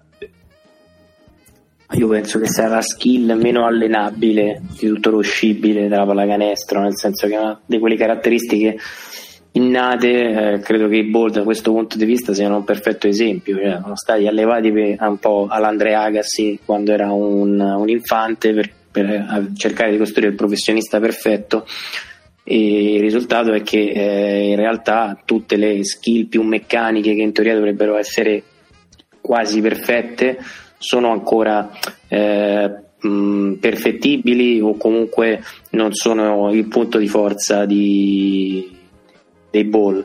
Però paradossalmente è proprio l'istinto quello su cui magari eh, lavori meno che in quel mo- cioè su cui poi effettivamente puoi uh, esercitarti quanto vuoi ma quella è proprio una coordinazione occhio-mano che non ti insegna nessuno. Da questo punto di vista credo che anche la, quello che si vede di, di, di Lamelo non ti rendi conto che effettivamente è un'arte, almeno per quanto riguarda il passatore horse categorie, un po' in, uh, in, diciamo un po' in crisi, che non significa che non ce ne siano, ma che vengono utilizzati probabilmente molto meno e che sia abbastanza infrequente vedere un giocatore che esce dal, dall'high school, almeno dal mio punto di vista, poi magari smentitemi, con quel tipo di caratteristiche, cioè come un, un trattore del pallone eh, e un po' un passatore horse categoria di quelli che effettivamente vede le cose due giri prima degli altri. Cosa invece molto importante che avete ricordato, vedo per esempio giocatori NBA che non sono buoni passatori, eh, ma che sono bravissimi a propiziare il passaggio, cosa che per esempio anni fa vedevo molto meno. Esempio, penso chi ha visto la partita di Miami contro Boston stasera ha visto degli esempi perfetti. Eh, Smart, che non è esattamente l'ultimo della pista in termini difensivi, o perché inciampa o perché perde contatto con eh, il terreno. Eh, praticamente c'è quasi tutti gli esterni degli hit che eh, non prendono il tiro ma vanno a fare la penetrazione, fanno lo scarico fuori e poi arriva un tiro uh, che a loro volta praticamente uh, generano un uh, cambio, cambio, di lato, rovesciamento di fronte e lascia anche a Robinson con quei 3 metri di spazio che per un tornatore come Robinson ovviamente sono esiziali. E quando le cose non funzionano hai fatto le cose con talmente tanto anticipo rispetto agli altri che se anche Robinson poche, quelle poche volte non, non c'è il canestro c'è Adebayo con rimbalzo offensivo che ti massacra. Ecco, queste, questa capacità di generare extra pass, non so sempre se voi ve la ricordate, ma io negli anni precedenti la vedevo molto meno. Invece sono diventati molto bravi gli attaccanti NBA. Però ecco, generare attacco mi sembra più semplice rispetto agli altri anni, però il master, quello che fa i passaggi alla grande alla bolla, io ne vedo sempre meno. Sì, anche perché fondamentalmente viene un pochino esaltata questa cosa appunto di quello che parlavo prima, ovvero l'ampliare il vantaggio, cercare sempre di avere il miglior tiro possibile, cosa che NBA negli ultimi anni si è visto in maniera abbastanza esaustiva da questo punto di vista. Magari non ci sarà il creatore particolare, ci sono, e come ho detto prima, i ball sono un ottimo esempio, però ecco quello che viene un pochino su cui viene, si lavora un pochino di più è, è il discorso di mh, mm, eh, non tanto di creare quanto appunto di ampliare. E, e, probabilmente anche quello che dici te, non, non, non, sono molto d'accordo, ma capisco quello che dici del fatto che non si può allenare perché probabilmente non si può allenare a livello cestistico, si deve allenare un po' a livello cognitivo, se vuoi, da questo punto di vista. Però ecco, non sono completamente d'accordo su quell'affermazione lì. Yes, stavo cercando, eh, l'ha fatta uscire mh, mm, l'altro ieri John Schumann di email.com, tra l'altro anche con polemiche perché ESPN gli ha copiato i dati senza aggiornarli, quindi lui dice scusate se avete preso un tweet di mercoledì l'avete messo ieri perché i numeri sono uguali ai miei, forse perché avete preso i miei senza Marco proprio il problema e bla bla bla. Vabbè. A parte questo, ha, ehm, ha pubblicato insomma la, eh, la statistica delle combinazioni in cui c'è eh, più frequentemente eh, passaggio di un giocatore per il canestro di un altro ehm, che adesso non necessariamente dice chissà cosa insomma perché ogni squadra ha le sue dinamiche può capitare che eh, che ne so, ci siano squadre in cui un giocatore fa 8000 assist ma distribuitissimi in tutti i 5-6 giocatori con cui sta in campo e altre in cui magari invece ci sia una dinamica diversa. Eh, comunque, per curiosità, eh, in questa stagione, eh, all'altro ieri, ripeto, lo scorer più assistito da uno specifico compagno è stato Steph Curry con 177 assist ricevuti da Raymond Green, che ormai sono di più di 180, perché ieri notte Steph nella sua trans agonistica del quarto quarto ha mandato in trans anche Draymond Green che gli ha fatto un paio di passaggi tipo da snap del football americano in mezzo alle gambe che questa, questa è, un'altra, è, un'altra, nuova categoria ovvero questi tremendi extra passer ma tremendi nel senso che sono fantastici nel senso perché hanno una cognizione, una visione nel momento in cui ricevono, nel momento in cui lasciano il pallone di leggere la situazione che sinceramente è veramente goduriosa. Eh sì. Dopo Steph, che è primo isolato, ci sono diversi giocatori con dati simili, diverse coppie anzi. Una è Ayton da parte di Chris Paul, una è Bradley Bill da parte di Russell Westbrook, poi Collins da Trae Young, Capellà da Trae Young, Michael Porter Jr. da Nikola Jokic, che dice un sacco, e Devin Booker da Chris Paul. Quindi abbiamo due Chris Paul, due Trae Young, un Jokic, uno Westbrook abbastanza inattesi, e poi Green e Steph. Eh, a scendere iniziano a comparire Randall, ancora Westbrook, Rubio e così via. Eh, tutti questi giocatori, quindi quelli che ricevono, eh, sicuramente sono dei giocatori che al di là della, dire, della, chimica col passatore di riferimento hanno imparato a, a, hanno affinato le loro capacità di ricezione. Vabbè, Steph non ve lo racconto nemmeno. Eh, Eiton è un giocatore che eh, deve ancora capire esattamente cosa fare una volta che non ha il pallone in mano, ma le mani sono molto molto buone. Bradley Bill non ve lo dico a fare, eh, John Collins ha mani eccellenti, Capellà lo sappiamo già da quanto giocava con Arden. Michael Porter Jr. già secondo me beh, può essere un buon caso perché per quanto talento pazzesco non ti dà l'idea di uno che abbia magari le mani forti, la tendenza a mettersi col corpo nel modo corretto per ricevere il passaggio e così via. E però l'altro è Jokic che te la mette sempre perfetta. Quindi qui potrebbe essere una cosa carina andare a valutare se ci fossero statistiche, ma non le abbiamo. Eh, cosa cambia tra Jokic e un altro pastore per Michael Porter Jr. Però appunto non le abbiamo, quindi pazienza.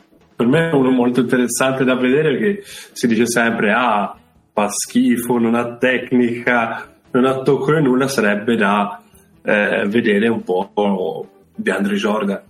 Perché è vero che gioca con l'op catching, è vero tutto quanto, ma non tutti i palloni sono semplici da quel punto di vista lì. Condivido. Poi insomma, sono due cose diverse, cioè ricevere il passaggio nel modo migliore possibile e poi sapere cosa fare del pallone. Andre Jordan sicuramente ha dei limiti evidenti. Sì, eh, sì, questo non... solo, però tutto il resto, obiettivamente. Sì, ma allora, dello stesso appunto, perché poi ognuno con le mani fa quello che gli pare. Siccome tutti fa schifo perché non tira da più di due metri, che è una cosa che a me mi manda sempre fuori il cervello e tutto. Alla stessa maniera, Draymond Green dovrebbe essere un tiratore da 45% a tre punti, parlando di questa situazione qui. Ecco, ho capito il discorso. Decisamente sì. Eh, sto guardando se ci sono nomi sorprese in questa lista, ma onestamente no. Sono tutti quelli che ti aspetteresti. Eh, vabbè, allora noi avevamo una domanda di di Nace sul, sul, draft. Vogliamo passarci sì, velocemente? Sì, sì. Vogliamo fare qualcosa? Vogliamo... Passiamoci velocemente. Stai. Mi scuso con Nace perché gliel'abbiamo allungata la vita. Eh, purtroppo è finita così.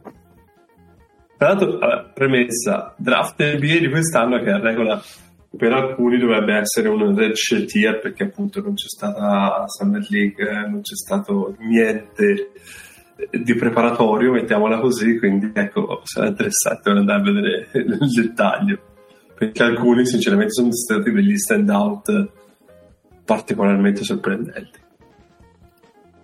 Prego, mm, vai tu che ti vieni indietro, insomma, è casa tua, quindi.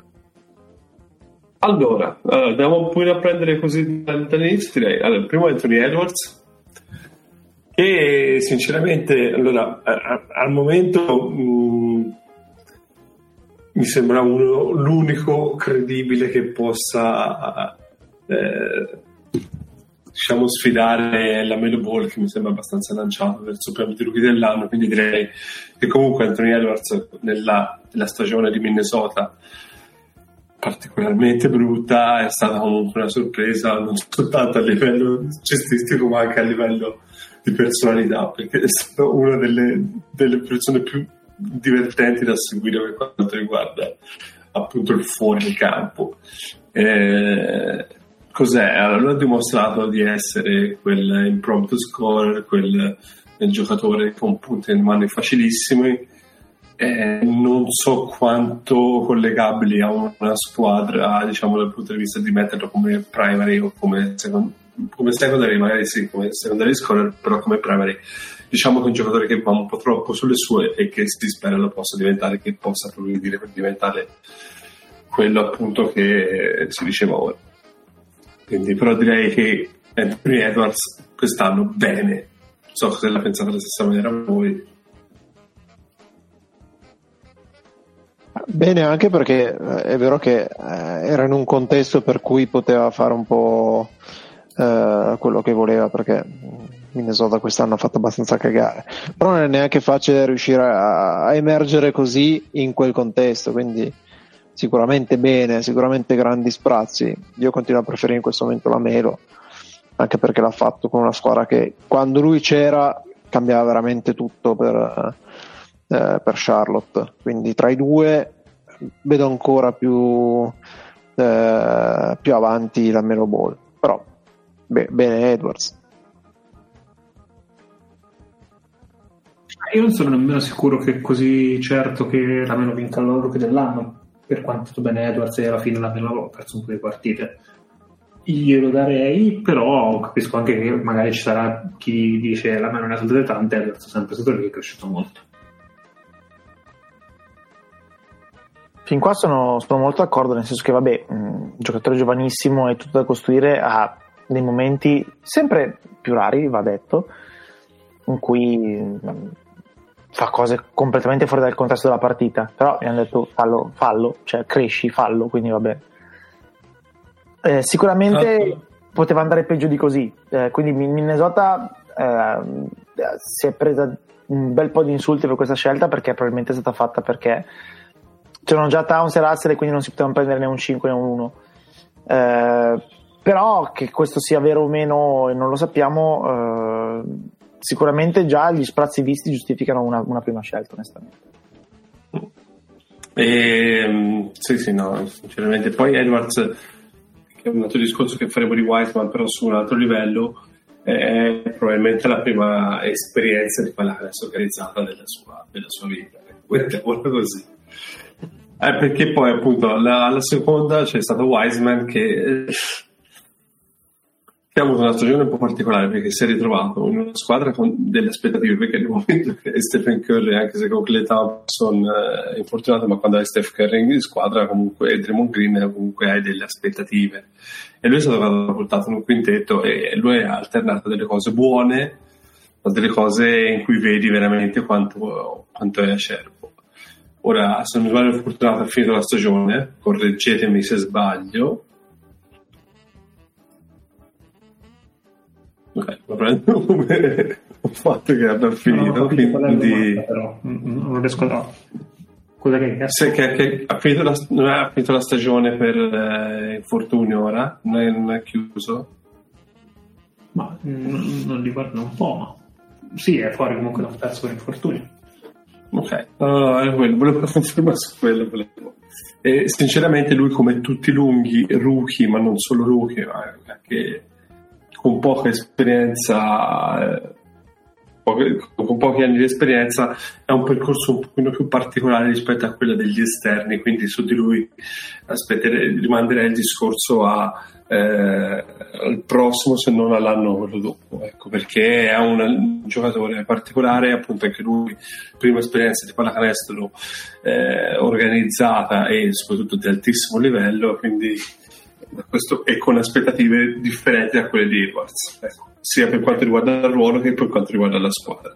C'è poi l'enorme problema che eh, Wiseman avrebbe avuto bisogno di giocare praticamente pick and roll 1-5 esatto. con Steph eh, per avere un rendimento valido da subito e questo per Steph di per sé, per gli Warriors, non era neanche per sbaglio il modo migliore per affrontare la stagione e non a caso insomma la differenza di rendimento degli Warriors con Looney e con Wiseman è abissale e parliamo comunque di Kevin Looney che è un giocatore molto intelligente inserito benissimo eh, in quel sistema, che conosce Draymond Green, che conosce Steph e quello che vogliamo, ma pur sempre solo che Kevin Looney. Eh, eppure la, la, differenza è enorme, insomma. Abbiamo visto la differenza tra un giocatore perfettamente inserito in un contesto particolare senza avere un talento incredibile a un giocatore che di talento ne ha ma che non è assolutamente inserito in un contesto del genere. E alla 3 sulla Melo mi sembra che ci sarebbe da dire pochino perché quello che si è visto ma se volete aggiungere qualche cosa voi fate pure mm, no cosa gli vuoi dire di più?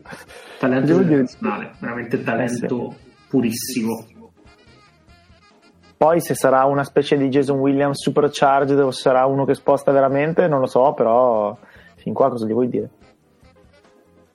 No, tanta roba. Io sinceramente lo adoro quando, quando, quando e pensare che quando lo vedevo al liceo dicevo, vabbè, questo non lo vedevo mai più.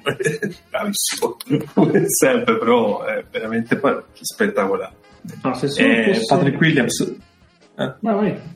Ah no, scusa. No, vai, intanto stavo cambiando, stavo cambiando. Sì, se sì. diventasse solamente uno che o se fosse solamente uno che vende biglietti highlight e non lo è, sarebbe comunque una scelta positiva. Ma non lo è. Perché quella squadra serviva. A quella squadra serviva una cosa del genere. Fondamentalmente. Sì, è stato veramente tanto funzionale ed è una squadra. E comunque sia fuori. Cioè, gli Hornets, credo che averlo detto tante volte, gli Hornets non sono una brutta squadra, ma era una squadra che aveva bisogno sicuramente di estro per funzionare. E lui ne ha veramente da vendere. Sì, sì. Bellissimo aveva fatto Patrick Williams che al tempo del draft era stato visto come un reach e sinceramente mi sembra un prospetto da, da, anche vedendolo in NBA era un'idea che avevo già quando ho visto Florida State che non partiva neanche in quintetti questo ha mandato ai matti certi, certi tifosi certi opinionisti e tutto quanto però mi sembra un giocatore molto quadrato e che è, dal suo ha anche un, un upside dal punto di vista offensivo con delle mani che secondo me sono eccezionali per il tipo di giocatore che è perché questo è un two-way, una two-way forward che eh, dietro lavora veramente bene non soltanto a livello fisico ma anche a livello intuitivo. E mi sembra veramente un'ottima presa per una, una, squadra appunto come si diceva prima che ha difficoltà a pensare un po' al futuro o è nelle prime fasi appunto di riflessione. No, su Patrick Williams e in generale sulla quarta scelta eh, bisogna iniziare a eh, far presente cosa è diciamo lecito aspettarsi perché è ovvio che quando vedi Patrick Williams ti possano venire in mente i Kawhi Leonard e Jimmy Butler ma l'esito più probabile magari è una specie di Arizza poi parliamo insomma di caratteristiche tecniche quello che volete però parlo insomma di, di a grandissima linea tipo di giocatore e rendimento. È, è bello sognare il, il, mostro, più probabilmente diventa quella roba là. E, e in generale anche per la scelta numero 4, quindi noi pensiamo, madonna, la 4 chissà cosa viene fuori, che ne so, Aaron Gordon ad esempio è una 4 perfettamente valida ed è in questo momento eh, un titolare molto buono in una contender. Eh, non vorrei che magari uno pensa appunto alla scelta 4 e Patrick Williams che potrebbe diventare un, eh, un'ala two way magari che sposta anche uno si aspetti appunto che diventi un mostro. L'esito probabile è che non diventi un mostro che diventi solo molto molto molto forte. Eh, giusto per fare insomma mettere le cose nel loro contesto ecco perfettamente d'accordo su questo direi anche a Isaac Coro rivediamolo si è visto quello che sa fare è un cazzo di gamer che sente la partita, sente tutto e ha da fare dei grandissimi passi avanti a livello tecnico per poter rimanere sul livello appunto dicevo Faz che da, 4 a 5 deve iniziare un pochino eh, a, diciamo un po' non vuole dire abbassare le aspettative però ecco quasi però lui c'è da fare un passaggio a livello tecnico che diventerà eh, necessario secondo me soprattutto da parte delle viste del tiro e tutto quanto. Per quanto riguarda la difesa eh, forse direi che non c'è niente da dire da questo punto di vista però ecco appunto soltanto queste due non ti, ti, non ti aspetti altro che una carriera da specialista quando magari si potrebbe puntare, eh, non aspettarsi, ma puntare a qualche cosa un po' di più. Eh, Okongu, un giocatore che ha avuto grandissime difficoltà eh, a livello fisico e anche lui riuscito a fare il, il solito discorso di Wiseman per quanto riguarda poi, poi c'è un po' di scusa, scusa, cos'è che vuoi fare? Ho detto non ho capito bene, cos'è che vorresti fare? Hai detto solo. Che, che, che ho detto? Il solito discorso. Mamma mia. Deve fare lo stesso discorso. Grazie. Io non posso vivere così, però lo dico. Ma... Ah, noi invece eh, possiamo? Ha capito, ma non è che ho offeso le madri, ho detto una cosa partita. Vabbè, vabbè. Non ti preoccupare. Grazie, io ti ringrazio, ma questo ormai è detoscanizzato e questa cosa mi fa incazzare, però vabbè. Eh... loro, peraltro. esatto. Allora, Comunque su Kongu eh, eh, c'è da fare lo stesso discorso fatto con Wiseman, più il problema appunto fisico, e la stessa cosa potremmo dire anche di Ace, perché è stato veramente sfigato quest'anno, anche se è un altro ruolo. però è un giocatore secondo me molto molto molto acerbo è stato adattato immediatamente ad alti minutaggi a Detroit ha preso gli schiaffi che ci si aspettava niente, niente di che vediamo se eh, prossimamente ha fatto, ha già rientrato secondo me con un altro piglio rispetto all'inizio però è un giocatore anche qui che va visto veramente nel nel lungo, ecco, nel lungo periodo rispetto, rispetto ad altri. Su Toppin invece serve un discorso perché sicuramente lui è stato tra i primi dieci, mi verrebbe da dire quello un pochino più deludente che però è una cosa che metti in conto eh, adesso un tipo do. esatto cioè, non, per, non per, le, per le, rompere le palle a Andrea che ci ha fatto la domanda però eh, il problema di fare queste valutazioni è sempre che eh, il, soprattutto dopo il primo anno mh, è dura basta guardare eh, come dire anno per anno chi finisce nei due quintetti rookie e poi valutare l'andamento della, classif- de- della, della carriera di questi giocatori eh, Purtroppo con Tibodo in panchina sta roba l'ha messa in conto onestamente.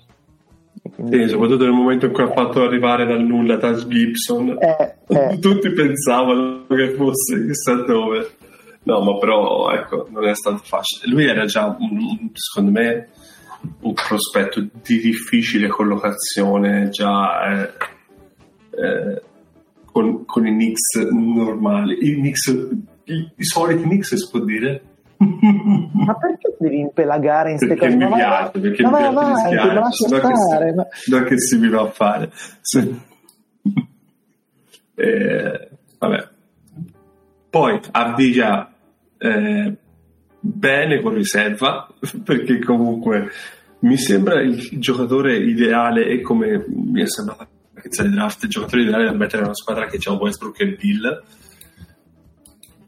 però c'è appunto un altro, un altro grosso lavoro da fare. Su Jelly Smith ci sarà da parlarne in futuro. Devin Vessel, grandissimo 3D. Ora io non, non, non, ho visto con grandissima attenzione quello che ha fatto San Antonio, quindi magari, visto che c'è un esperto, magari chiederei aiuto.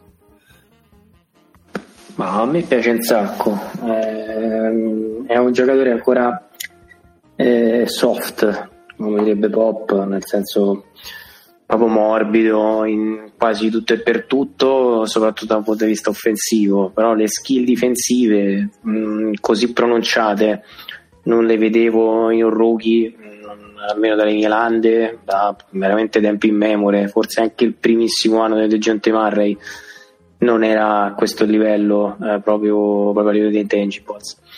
Eh, però è un giocatore che, eh, che ha anche convinto Pop dal principio perché comunque era il primo di quelli che non giocava e al momento del primo infortunio ce ne sono stati tanti entrava in rotazione quindi già avanti Samanic rispetto ai giocatori che c'erano prima di, di lui eh, il problema è che col passare del tempo ha perso confidenza col tiro e con eh, in generale la, la fase offensiva e quindi si è un pochino perso, però mm, sono estremamente soddisfatto della presa.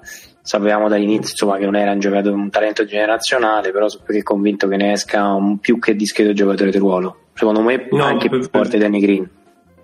No, per, per, per, il draft di questa stagione prenderlo alla 11 è stato una, un'ottima presa per quello che aveva fatto vedere, nonostante tutte le voci che poi si diceva ah, ha cambiato il tiro e tutto quanto, però questo era uno dei, dei, dei prospetti clienti da prendere, ecco, quando eri in lottery, così come è stata una bella, un, un, una bella stilla anche da Risali Barton, che probabilmente è l'unica nota positiva della stagione di Sacramento Kings.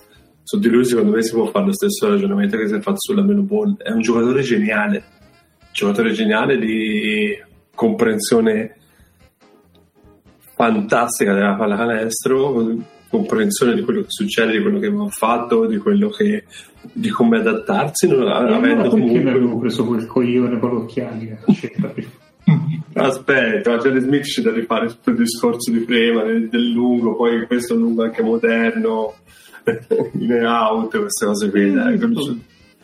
No, allora, a Libarton penso che tante, tante squadre si mangiano le mani dopo averlo visto.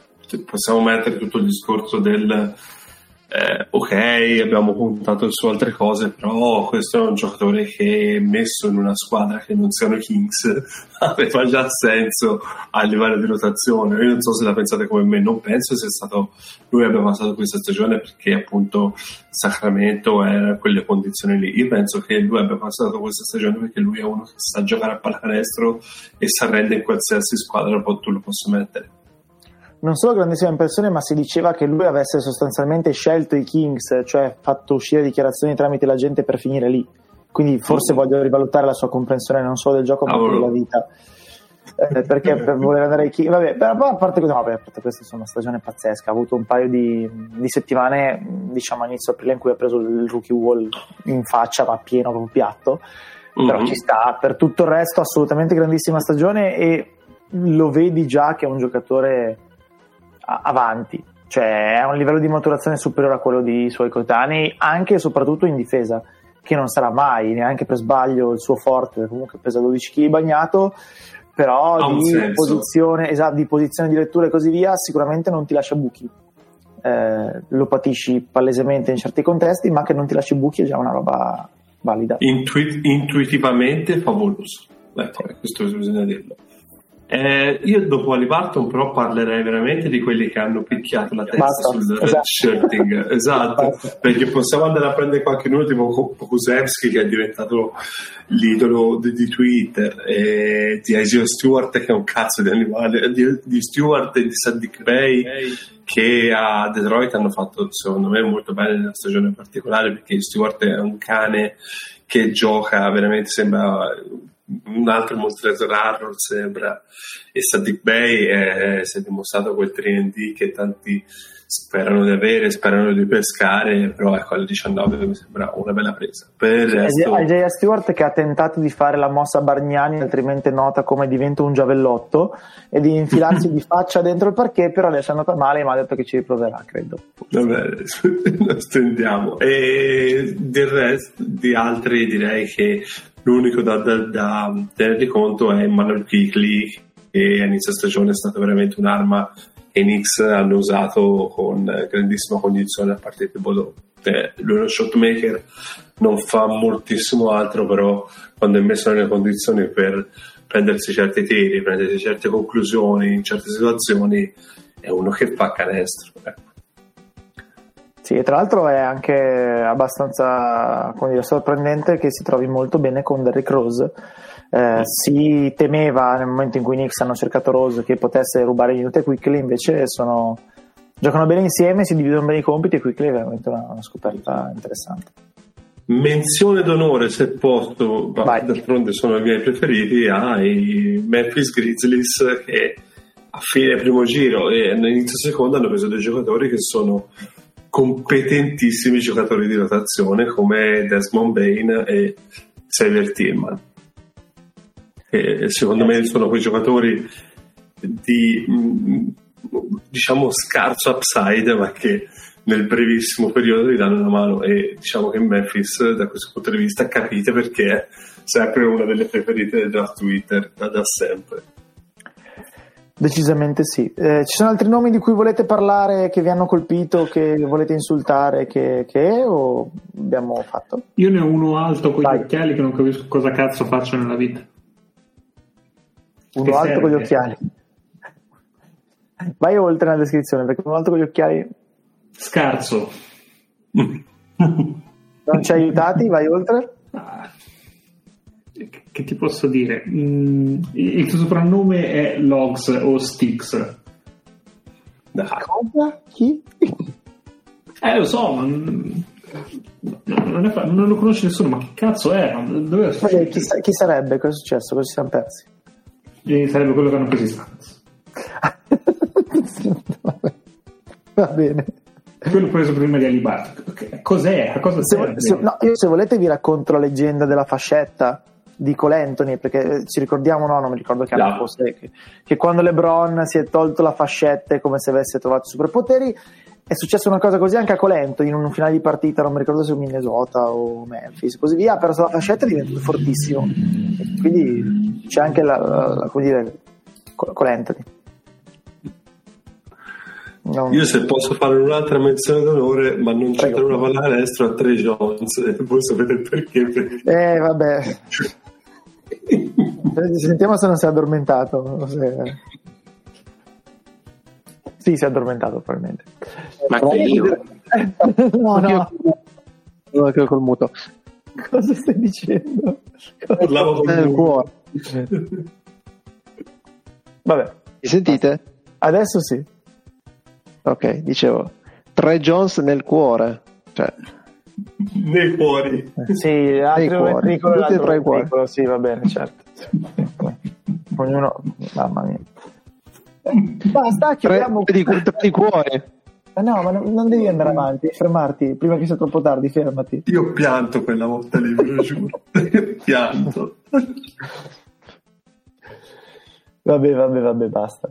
Eh, niente, io direi che la puntata di questa settimana si chiude qua eh, e, e, poi in teoria dobbiamo iniziare a vedere come funziona il tabellone dei playoff, perché settimana prossima dovremmo avere le idee non definitive ma abbastanza chiare, quindi potremo iniziare a blaterare di cose a caso molto divertente. Non vedo l'ora di parlare di cose a caso. Eh, grazie Nick. Grazie a voi, come vuoi che funzioni per noi playoff? Male probabilmente perché... Ciao team. Ciao a tutti, un saluto anche a Pirlo. No, eh, questa, questa, questa, te la potevi evitare. Eh. Ciao a tutti, eh, soprattutto a Solskjaer. Aia, ciao Lore. Spari sulla Croce Rossa, dovevi essere, dovevi essere buoni per piano, ci dovevi stare. Io, ciao a tutti, starei molto tranquillo starei, da questo punto di vista. Boh, solamente io saluto Cristian Brocchi così a caso. Eh, basta, settimana prossima, ciao.